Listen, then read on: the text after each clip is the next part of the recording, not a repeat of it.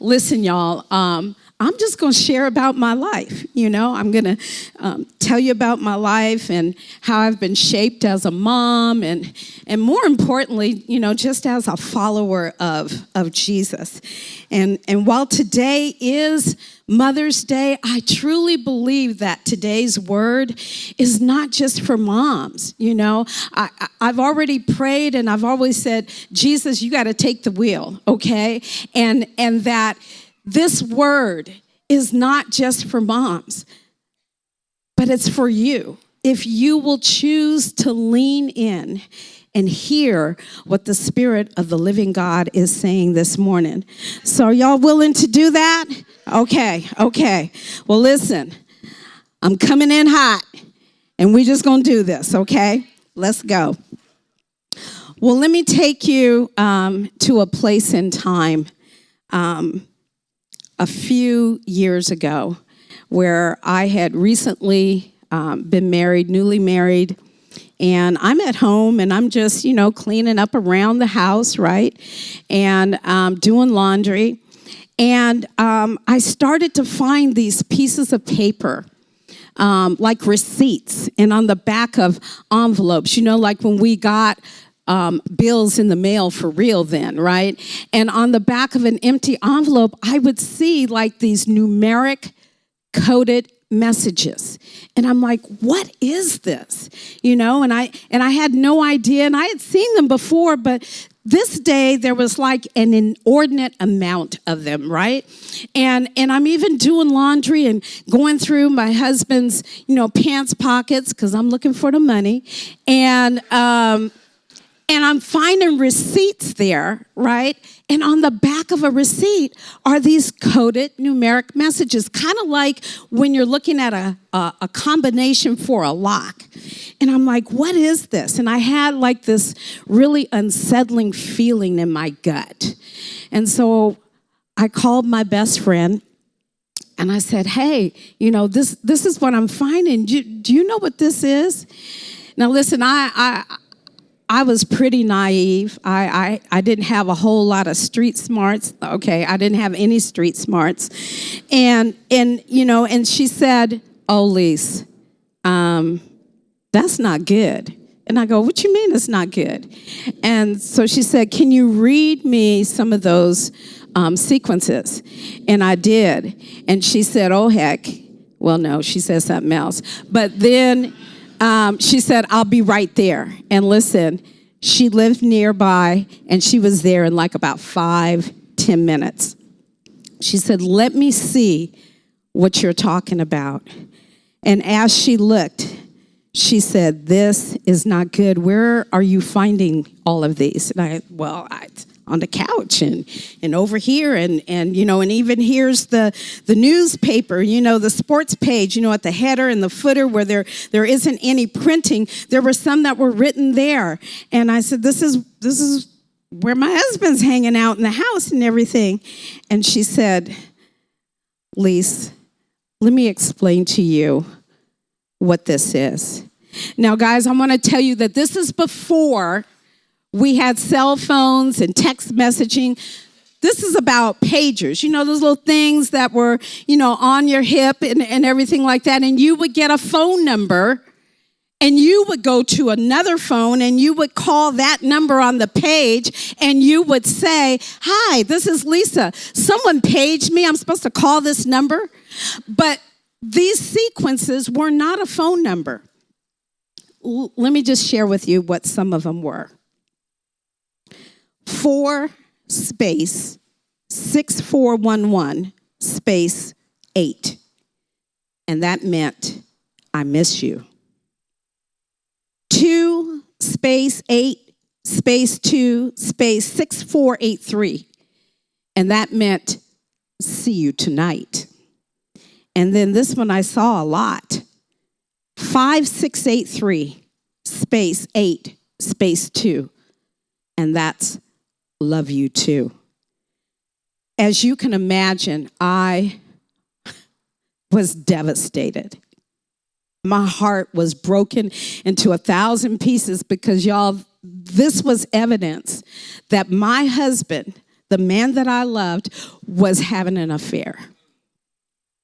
Now, not only was he my husband, but he was a man of God. And when I say a man of God, I'm not just talking about a man who professes Jesus as Lord and Savior, but I'm talking about an ordained minister in my church. So let me take you to a different place. You know, back then, our church used to go and celebrate at other special church services with another church. It would be kind of like if Foothills had a special service and they said, Everybody from all peoples, come on over to our afternoon service because we got something going on, and we would go. That's a thing in a small African American church.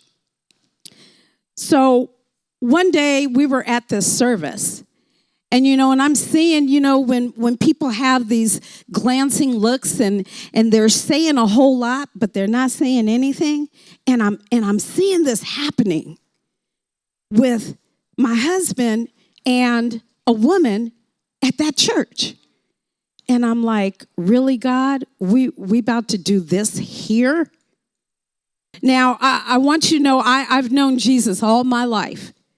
So being in the church was not unusual for me. But this particular time, there was a message that the preacher was giving and it was as if he was talking just to me. I don't know if any of you can relate to being in a church service and the message is all about your life. And you're like, how does he know that? How does he know that? And he's talking just to you.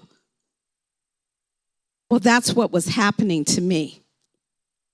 Now, I got to tell you, when the altar call came, mind you, I'm a minister's wife. When the altar call came, I bolted down front, ran for my life, crying inconsolably and I knelt down at the altar and I'm just crying. I'm saying, God, God, you got to do something. You got to fix this. I don't care what you do, but you got to do something. You got to fix this. I don't care if you if you got to fix me, but God, you got to do something. And let me tell you, at that very moment, I had the most profound, personal relationship that I've ever had in my entire life. Because at that moment, I met Jesus face to face. Okay, y'all feeling me? Okay. Now, even though I was born again and my spirit man was new, I want y'all to know that my circumstances, they really didn't change. Stuff continued to be the same thing. I mean, yeah, there were some good times, but really, this thing of infidelity kept presenting its ugly face. It was kind of like an ebb and flow, or kind of like it came in seasons. And I got to tell you, one day, Lisa was done. And so my kids, they were at Nana and Poppy's house. That's my parents' house, my parents. And I'm around the house and I'm just reeling with emotions and, and everything. And I'm mad at him and I'm mad at God and I'm mad at me and I'm, I, I'm just going through it. And, and I just started going through my kids' stuff and I'm snatching stuff out of the closet and out of the drawers and getting toys and I'm throwing them in the back of my car. Yep, packed it up. And I said, bump this, I'm out of here. I'm not doing this. I'm sorry, y'all. I, I'm, I'm real. I'm sorry.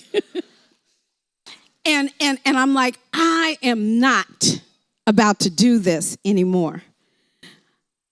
Well, let me share with you a scripture that I really resonate with. And we've actually gone through the scripture recently during Robert's The Blessing series. But I want you to lean in and look at it through a little different lens. And so we're going to go to Genesis 16, verse 1 through 8. And you know, this is the story of Abram and Sarai and, and their Egyptian slave, Hagar, right? And they couldn't have a baby. And so they decided, um, Sarai decided to take matters into her own hands. Let's read. So now Sarai, Abram's wife, had borne him no children, but she had an Egyptian slave named Hagar. So she said to Abram, The Lord has kept me from having children. Go sleep with my slave. Perhaps I can build a family through her. Well, Abram agreed to what Sarai said. And so, after Abram had been living in Canaan for 10 years, Sarai, his wife, took her Egyptian slave, Hagar, and gave her to her husband to be his wife. He slept with her, and she conceived. When she knew she was pregnant, she began to despise her mistress. And then Sarai said to Abram, You're responsible for the wrong that I'm suffering. I put my slave in your arms, and now that she knows she's pregnant, oh, she despises me. So may the Lord judge between you and me. Check it out. This is why I'm having you lean in to this part of the scripture. He says, Your slave is in your hands.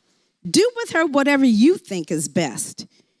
And then Sarai mistreated Hagar, and Hagar dipped out.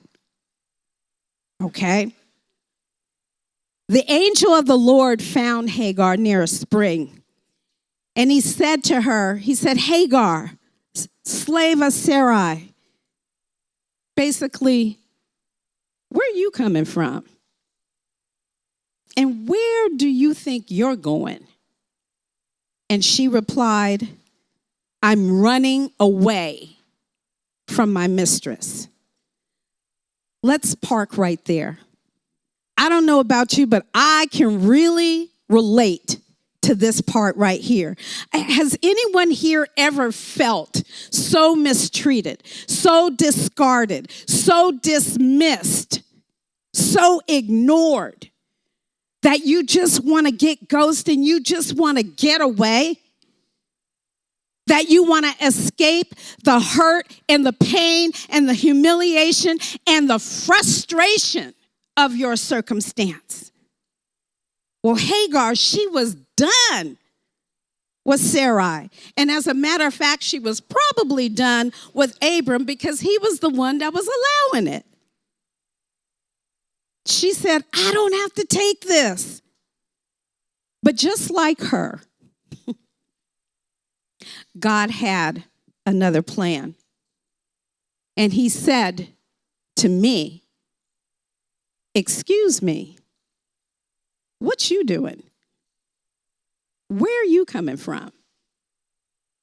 And where do you think you're going? And I said to the Lord, I'm out. I'm not doing this. Well, sometimes God will take our trauma and our tragedies, and if we allow Him, if we allow Him, He will work all things, including that thing, together for good. Pastor Robert talked about this not too long ago. And he even said that if your thing hasn't yet manifested and worked together for good, what that means is that he's not done. God ain't finished. But you know, you don't really realize that when you're going through, right? Okay. How many of you know that God's ways are nothing nothing like our ways. His ways are higher than our ways. His thoughts are higher than our thoughts. And sometimes, sometimes God is going to ask us to do something that makes no earthly sense. But I want you to know that He is able to do exceedingly abundantly above all we could ever ask, think, or imagine, according to the power, the authority, the power of faith that is residing in you.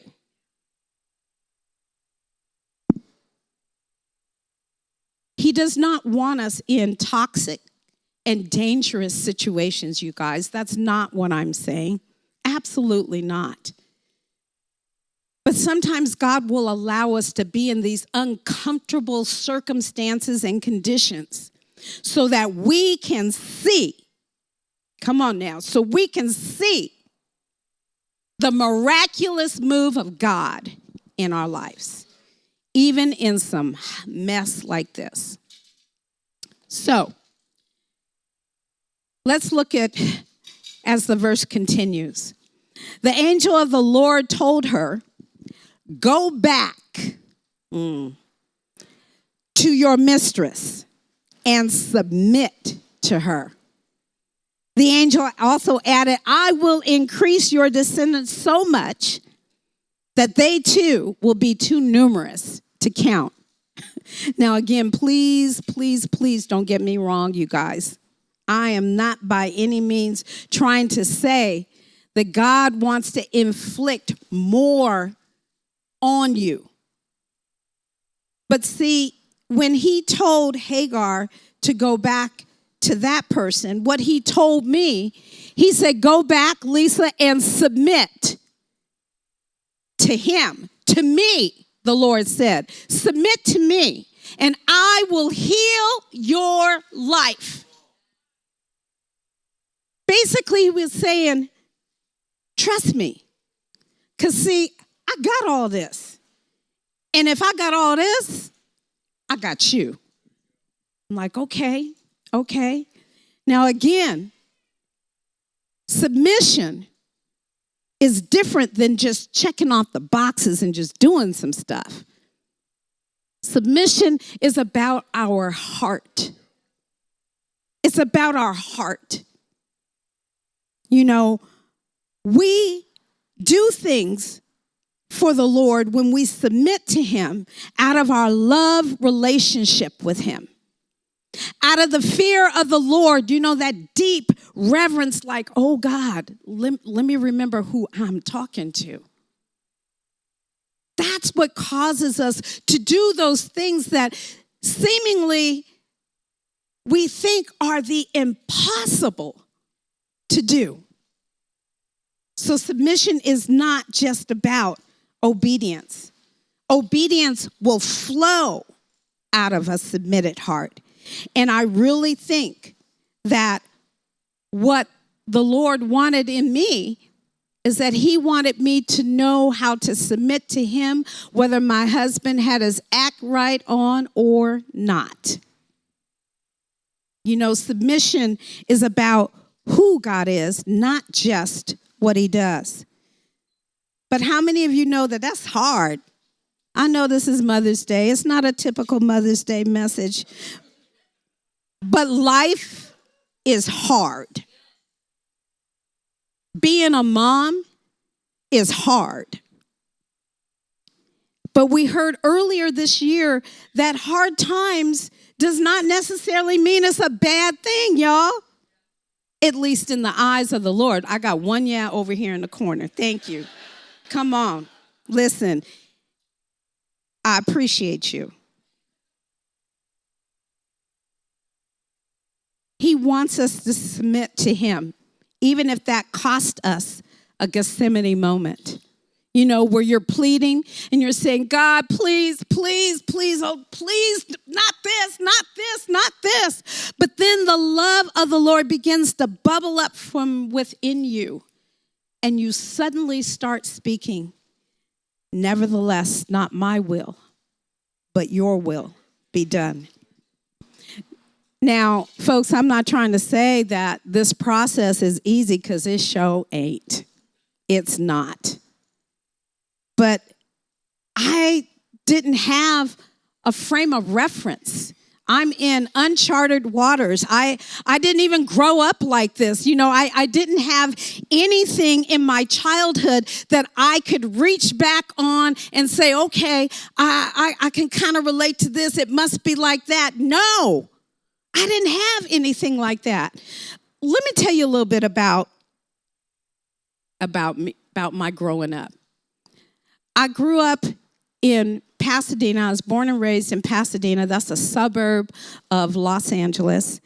And my family, we moved here to San Diego when I was 16 years old, lived in Del Cerro. I went to Patrick Henry High School, go Patriots.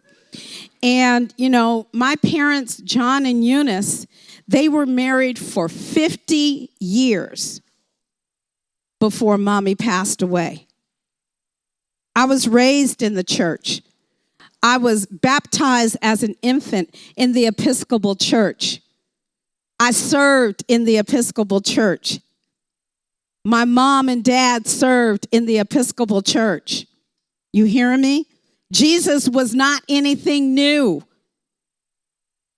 And when I got older, when I couldn't find a, an Episcopal or an Anglican church, I was in Catholic Mass every Sunday, every High Holy Day, and served in the Catholic Church as well. So, Jesus, I've been on Team Jesus all my life. This summer, it'll be 65 years. Team Jesus is all that I know. My parents, they told me things that a child needs to hear. And I understand that today is Mother's Day, and some of you did not have this kind of childhood. And I understand that, and I'm sensitive to that. I was a daddy's girl, and my daddy and my mommy told me that they loved me and I knew I was loved. They told me I was pretty, I was smart, and that I could do anything that I put my heart and mind to. They told me the things that parents are supposed to speak into their children. But I want you to know that wasn't enough.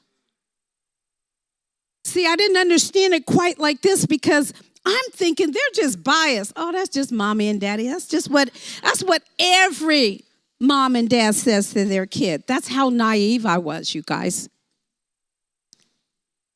But I want you to know that unless you hear your identity, who you are, from the one who created you. Now, daddy did his best, but it was my heavenly father that created me.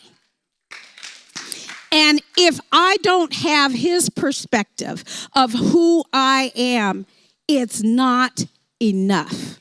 And what ends up happening is you go looking for identity, or as the song says, you go looking for love in all the wrong places. And that's kind of like what happened. So what I shared with you about the infidelity, I want y'all to understand that. Y'all ready? That was my second marriage. Mm-hmm. See, I've been married and divorced not once, but twice. Let me tell you a little bit about my first marriage. My first marriage I had a band, I had a cover band. And so, you know how you get with the drummer or the guitar player? Listen. Well, I got with the drummer, okay? And he was a he was an okay guy. He was a nice guy, and he told me all the things that my parents told me you know, told me I was I was a good person, I smart, know, and you know, come on, ladies, you know those things that we we like the guy to tell us, you know, that man to tell us, ooh, you fine, you kind of sexy, right? And so we we okay, y'all can't get there's something about this side over here. I'm gonna talk to y'all over here. Because I, I, I feel like y'all are feeling me, right? Okay. But you know, he told me all those things. But there were some red flags that Lisa didn't pay attention to. I don't know if there's anybody out there that can relate to, you know, when those red flags pop up and you act like they're really not there. okay, that's a whole nother message.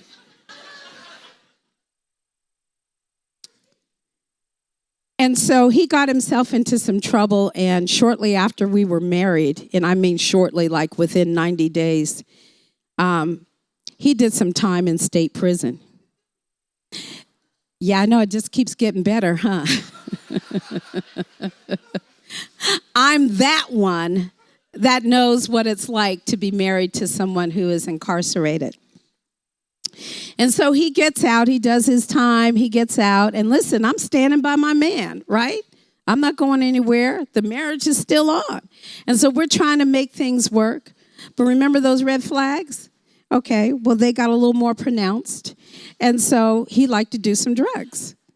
Now, remember, I'm a woman that doesn't know who she is. And so I'm into people pleasing. So he did some coke, and yeah, your girl here, she did some lines with him because I didn't know who I was. Now, at the end of our marriage, towards the end of our marriage, we were married for 11 years. I got pregnant. Now, this is the good part, y'all, because I was so excited to be pregnant. I was so excited. Listen, I was. I was so ex- this is back in the 80s. You know, y'all get to show your baby bump now. But back then you had to wear this tent dress, right? And but listen, I'm three months pregnant. I had a whole new maternity wardrobe. Listen, and that waddle, you know, that some of us ladies we get, you know, in that last trimester, you know, when the pressure's really low. Listen, I had it down. I had it down. Three months. Listen, I wanted everybody to know this was legit.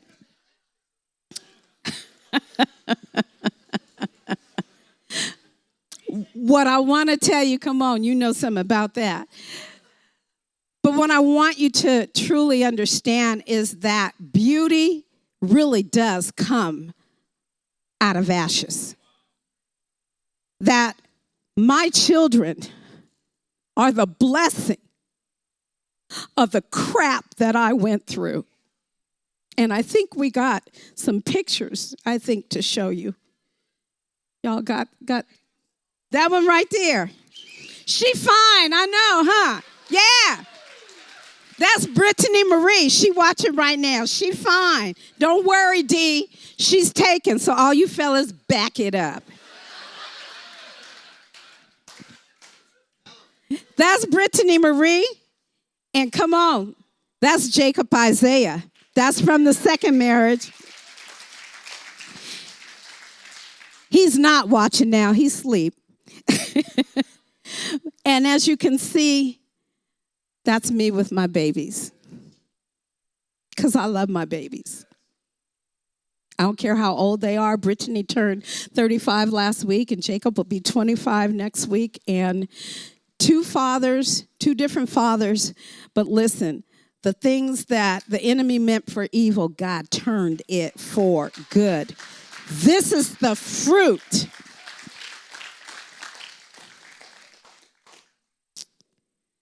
being a parent actually changes your worldview. And it certainly changed the trajectory of my life. You know, when you're a parent, you have to make those hard decisions you have to make hard choices and like i had to do that in my in my first in my first marriage you know while I wasn't doing drugs anymore, he still was. And unbeknownst to me, Brittany is a toddler. You know how toddlers like to, they're always walking around trying to reach up on the counter and everything. Well, she's reaching up on the counter. And unbeknownst to me, he left some lines of Coke on the mirror. And I happened to turn just at the right moment. I said, Stop! No!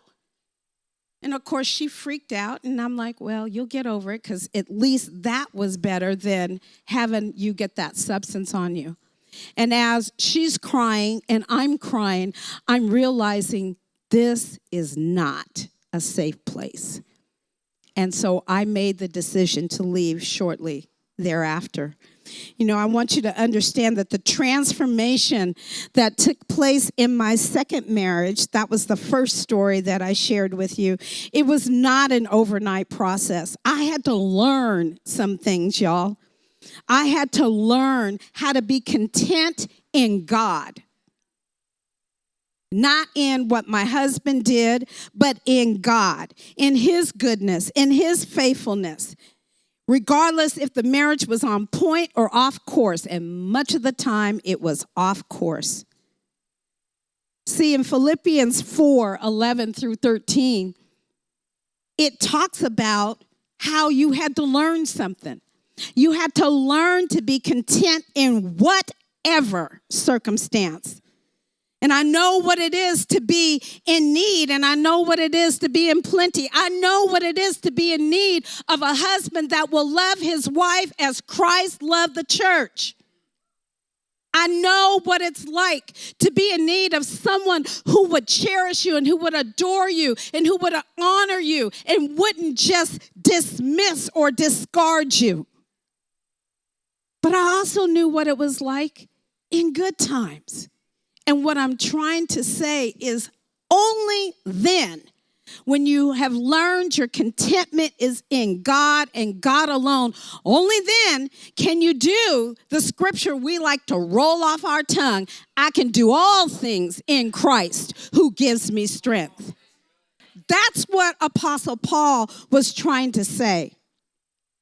You know, life is going to happen. Yeah, we want happiness and we want we want happiness in our marriage and in our in, in our other relationships and we want happiness in our families and raising our kids and and in our workplace with our coworkers and everything. But people do you understand that folks are gonna disappoint you?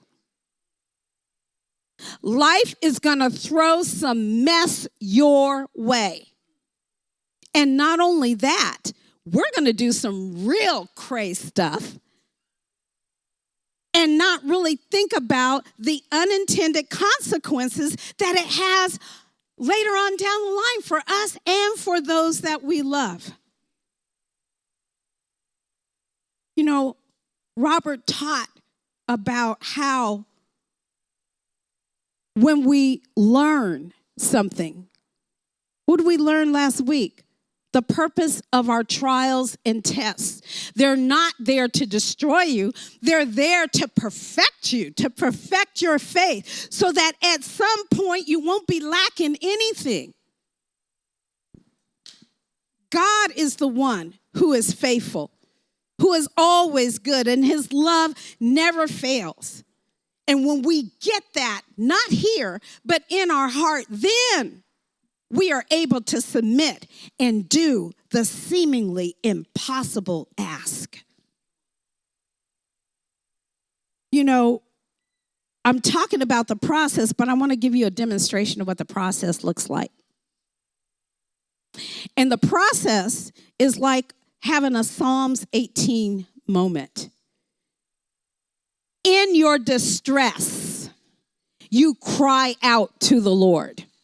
Now, this is not a prayer. This is not a petition. This is not decreeing and declaring. This is a distress cry. And there's something about when we send up an, oh God, kind of distress cry that he leans in and he says, hold up. That's my daughter. That's my son. Hold up. I got to go. Oh, you don't think he did that? Check it out. Let's let, let's see let's see what he said. I'm over here uh, in verse 9 and it says he parted the heavens and came down. Dark clouds were under his feet. And he mounted the cherubim and flew, and he soared on the wings of the wind, and he made darkness his covering. What do you think the darkness is? It's that very thing that is trying to take you out. It's that thing that is oppressing you, that's tormenting you, that's trying to destroy you and your family. He's riding in on that thing. But what that also means is that unbeknownst to us, he's on the way. So when we're thinking, God, where are you? Where are you? You don't know me. You don't see me. You don't know what I'm going through. He's on the way. He's using that thing. And guess what? The enemy doesn't even know he's using him to come and save you. I hope you guys are, are tracking with me because what he does is he reaches down into deep waters. He snatches you up and he saves you and he puts you up on a high place far above your spiritual enemy. There's nothing like knowing that you are known and seen by the true living God. And I believe Hagar had a very similar experience. Let's take a look. We're going back to Genesis 16. In verse 13, this is how we know that she had a similar experience. She gave this name to the Lord who spoke to her. You are the God who sees me. And I now have seen the one who sees me. There is something about when you suddenly know that God sees you, that you are seen, heard, and known by the real living God. And you know what happens? Your stuff may not change, but your vision does. Because now all of a sudden, you're able to see Him more clearly. I'm about out of my time, but I want you to know that sometimes life gets rough and the flood waters, they're rising. But according to Isaiah 43 and 2, he said, I will be with you when you pass through. Operative word, through the waters. There's another translation that says, though the fire rages, you will neither be burned or singed. Why? Because he's in it with you. He's in it with you. I wonder who here needs to know that God is in your thing with you.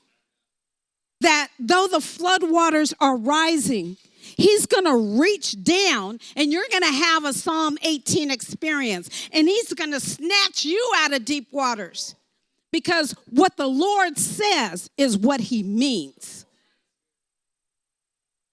Now, my story doesn't end in defeat, you guys. While divorce came twice, and both my kids' father were absent much of their growing up, not until their late teens. But I, I want you to know there's no contempt in my heart for either one of these men. None at all. I have a relationship where I'm speaking to both of them. But because I lived a life of transparency in front of my kids. I lived a life of forgiveness. And it was a hard road, y'all, but I lived it. Let me tell you what it did. It enabled my kids to pursue their own journey, their own path of forgiveness with their fathers. And today, they both have relationships with their dad that are just on point. You would have never known.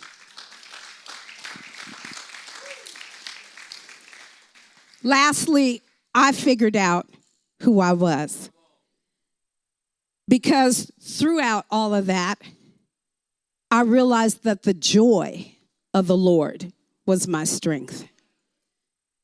The joy, not happiness, because I didn't have a whole heck of a lot of happiness, but I did have joy because the joy was knowing that he said he would never leave or forsake me, and he was in it with me every day and still is today. And the Lord found my faith pleasing to him, and he said, I now name you Jehovah's joy. Wow. I finally found my identity. Yeah. Give the Lord a hand clap. And that was something that that he had always intended. Well, my time is definitely up. I think I've gone a little over, but I want you to know that even though I have a story, every single one of you has a story. And you're walking it out. And some of you are having difficulty walking it out. There ain't no shame in asking for help. And so, right now, we would love to be able to pray for you as you're on your journey for your story. And so, that's all I've got right now, but I'd like to have Pastor Robert come up and lead you into some next steps.